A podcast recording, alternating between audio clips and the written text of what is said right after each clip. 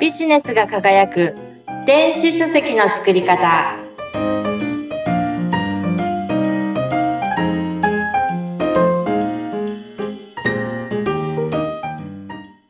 電子出版プロデューサーの吉岡美方ですアシスタントの織出健一です。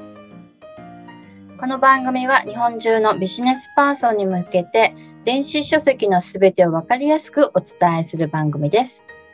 今回は出版に挫折しない方法についてお届けしようと思います。はい、よろしくお願いします。よろしくお願いします。織出さん、あの、私のところにはね、電子書籍出版したいですって言って、あの、ご相談に来る方いらっしゃるんですけれども、はい。これから出すぞって言って、こうやる気満々でやり始めるんですけれども、ええ。意外と途中で、あのーやめてしまう人っていうのがいるんですよね。せっかく頑張るぞと思ってても、でき、出せなくなっちゃう人がいる。でも、電子書籍の出版ってそんなに長い期間はかからないんでしたよね。かからないんです。えなので、書くのもね、そんなに大変じゃないですし、え。うん。こうもったいないんですけれども、ねえこう、なんていうんですかね、出すぞって言ってた時の熱量が、一気にこう、ヒューって落ちてしまうっていうんですかね。ああ、ええ。でも、そんなね、簡単に出版がだできるんだから、ちょっと頑張ればっていう感じなんですけど、やっぱりそれでも挫折してしまう人もいるんですね。うん、すごく多いです。で、あのー多分ね、それって、こう、三日坊主と同じことなのかなって私はよく思うんですよね。はい、三日坊主。うんはい。なんか続かない。まあ、私もどちらかというと何も続かないタイプの人間なので、はい。三日坊主って聞くとちょっとギクってしちゃうんですけど、うんこう、なんでね、三日坊主、例えばラジオ体操とか、はい。日記とか、うんうんうん毎日書くぞとか、とかなっても全然書けた試しがないんですよね。あ、そうなんですか。はい。オリデさんそういうの得意そうですね。あ、なんか僕はね、あのー決めたのはなんかコツコツとやりたいなっていう感じですね。うん。素晴らしい。もう私なんかこういう、こう、な、絶対何やるぞって思って続けられた試しがないです。あそうなんですね。うんそう。三日坊主。もう、あ、もういいやってなっちゃうんですよね。はい。で、うん例えば、あのー英語の勉強とかもこれあるあるなんじゃないかなと思うんですけれども、うん英語の勉強みんな、こう、したいですよね。英語話せたらかっこいいなとか、うんまあ今時ね、英語ぐらい話せないととか、あと、こう、旅行に行った時便利だからとか、そうです結ね構。こう、なんていうんですかね、理由がぼんやりしているそうか。人が多いんですようん。話せるとかっこいいなとか、えーまあ旅行行くと便利だからっていう、こういう理由はちょっとぼんやりした理由になっちゃうんですか？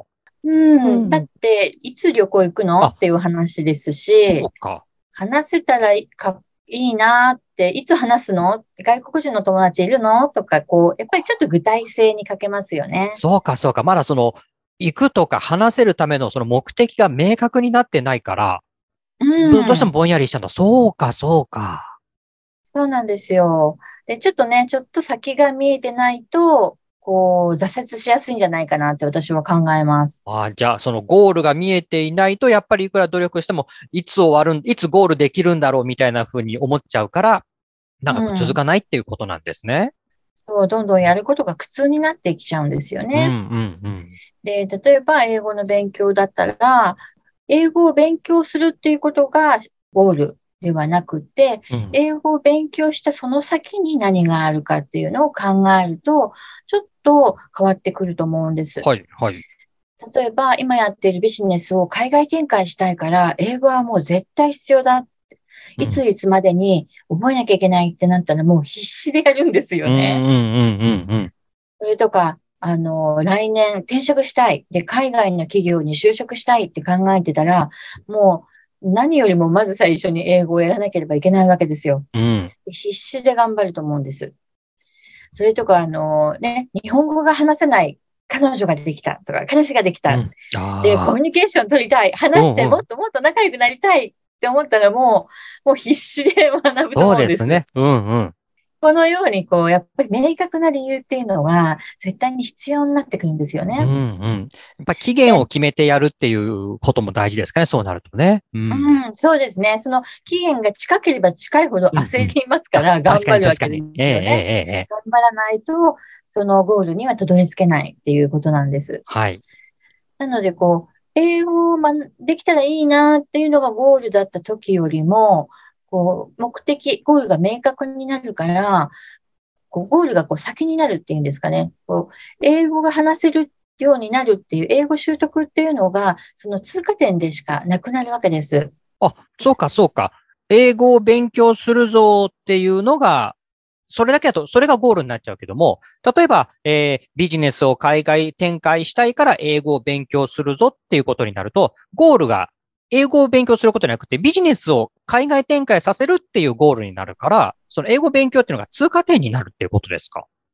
そうですね。まあ、そこに集中しなくていいんですよね。もうそれは当然やらなければいけないことだけど、あもっとやりたいことはその先にあるっていう。ーはい、はい、はい。そうすると、こう、違うところにこう、スイッチが入って、めきめきとね、楽しくできるようになるわけです。なるほどね。そうか、そうか。じゃあ、ゴールの、その目標の設定っていうところも、これ、ちょっとき、あのーポイントになってきますね。うん、そうなんです。うんえーそれは出版も同じなんですよね。はい。こう出版することをゴールにすると、こう出版しなきゃとかう、ん執筆しなきゃっていうのが、こう、プレッシャーになるんですよ。うんうん。簡単なことだっていう私はお伝えしてますが、うんそれでも、やらなきゃいけないことがいっぱいある。あ、これもやらなきゃ、あれもやらなきゃって、どんどんこう、プレッシャーになって手が止まってしまって、うんで、挫折するっていうのは結構ね、あるあるなんですよねそ。うなんだ。うん。うん。で、これはもう先ほどの英語の勉強の例と同じで、うん。出版したその先に見える光景っていうのを想像してみるのがいいんです。うんうん。で出版すると、まず新しい顧客と出会えるなとか、うんうん。たくさんの見込み客を集めてビジネスを拡大することができるなとか、そういうのを想像したりとか、あと、まあ、そのために出版するということですよね。うんあと、出版したら、あ、著者になっちゃうな、著者として世間から認知されるようになるわけですよ。はいはいはい。とあ専門家として扱われるようになる。うん専門家の自分がいるなとか、私もそうだったんですけれども、出版したことでセミナーとかの登壇依頼とかが来るんですよ。あ、はちょっとこれ先生話してくださいっていうような依頼も来るようになるんですね。ねそうです。今、堀出さんおっしゃった通り、先生とか呼ばれちゃうんですね。先生ってね、これも ちょっとね、うん、たなんかたの想像すると面白そうっていうか楽しいですよね。面白いですうん。ねえあのね、先生と呼ばれるのがいい悪いじゃなくて、やっぱりこう意外、え、先生って呼ばれてるみたいな。新鮮な気持ちになる。も、はい、ありますね。うん。あと人によってはテレビとか雑誌とかから取材を受けたりとかね。あと、まあ、ファンレターっていうか、最近はね、メールが多いんですけれども、ファンレターのようなものをもらえたりとかもあるんですよすごく嬉しいです。で、あとはですね、やっぱりお持ちのね、理念とか思いを、あの、世の中に広めることができるわけです。ええはい。でそうすることで同じ思いの人、共感してくれる人とつながることもできますし、うんうん。またね、新しいビジネスへ発展することだってあるわけですよ。はい。なので、その出版の先、それを考えると、本当にね、あのーワクワクして、うん出版すること自体は全然苦にならなくなります。はい。でも一番最初にそういうことって確か多分、こう、思ったはずなんでしょうけどね。こう、でをやりたいから本を電子出版、電子書籍出すぞって決めてたはずなんだけど、やっぱり書くとかそういうことにこう力を入れて集中していくと、最初に立てたその、何、何のためにこれ出すんだっけってところをどうしても忘れがちになっちゃうってことも言えそうですね。